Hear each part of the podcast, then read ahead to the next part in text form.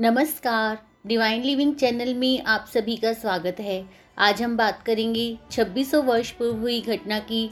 भगवान महावीर पर आए चंद्रकोशिक उपसर्ग की, जिससे हमें क्रोध न करने की शिक्षा मिलती है। महावीर स्वामी के जीवन से जुड़े अनेक प्रसंग हैं, जिसमें उन्होंने असंभव को संभव कर दिखाया।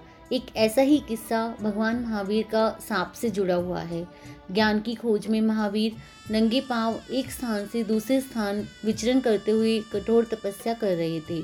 एक बार वह श्वेताम्बरी नगरी जा रहे थे, जिसका रास्ता एक घने जंगल से होकर गुजरता था। चंद्रकोशिक के बारे में प्रसिद्ध था कि वह सदा क्रोध में रहता था और उसके देखने मात्र से ही प्राणी मात्र मृत हो जाते थे। जब महावीर उस जंगल की ओर बढ़े तो ग्रामीणों ने उन्हें चंद्रकोशिक के बारे में बताया और उधर न जाने का निवेदन किया। पर अहिंसा के मार्ग पर चलने वाले महावीर तो भय रहित थे।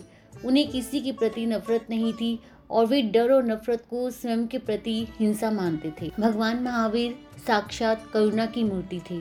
भगवान महावीर ने गाँव वालों को समझाया कि वे भयभीत ना हो और निर्भय होकर जंगल में प्रवेश कर गए।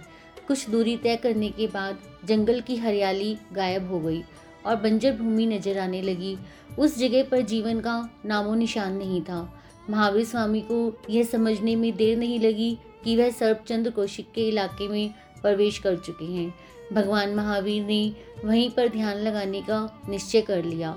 महावीर के हृदय से प्रत्येक जीव के कल्याण के लिए शांति और करुणा बह रही थी।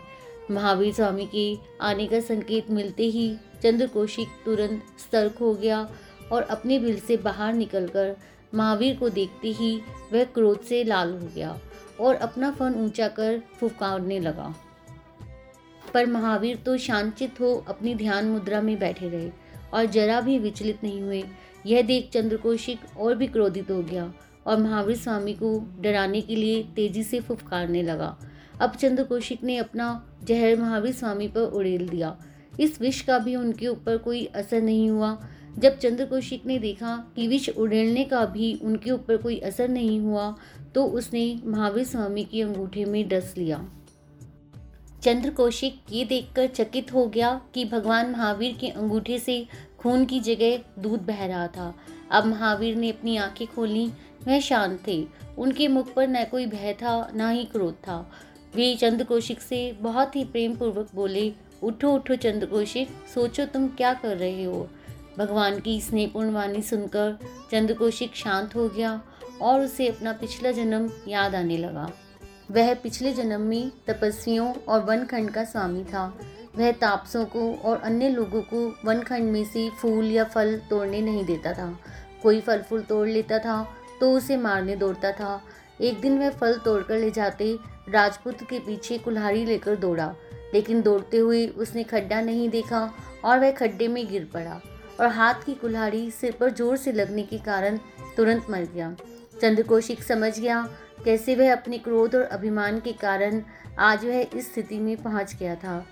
अचानक आई इस ज्ञान से उसका हृदय परिवर्तन हो गया। वह प्रेम और अहिंसा का पुजारी बन गया। महावीर के जाने के बाद उसने चुपचाप अपना सिर बिल के अंदर कर लिया, ताकि उसकी दृष्टि किसी पर ना पड़े। जब लोगों को पता चला कि चंद्रकोशिक बदल गया है तो कई लोगों ने उसके बदले स्वभाव की वजह से उसकी पूजा की। तो कुछ लोगों ने चंद्र चंद्रकोशिक की वजह से अपने भाई बंधु को खोया था, उसको ईट पत्थर मारने लगे। चंद्र चंद्रकोशिक लहूलुहान हो गया, लेकिन क्रोधित नहीं हुआ।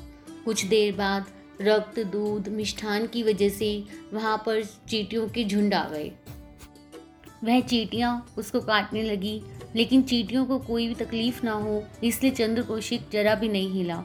अपने इस आत्म संयम और भावनाओं पर नियंत्रण के कारण उसके कई पापकर्म नष्ट हो गए और वह स्वर्ग को प्राप्त हुआ। आज के इस प्रसंग से हमें शिक्षा मिलती है कि हमें क्रोध न करके हर प्राणी मात्र के साथ प्रेम और स्नेह का व्यवहार करना चाहिए। जय जिनेन्द्र।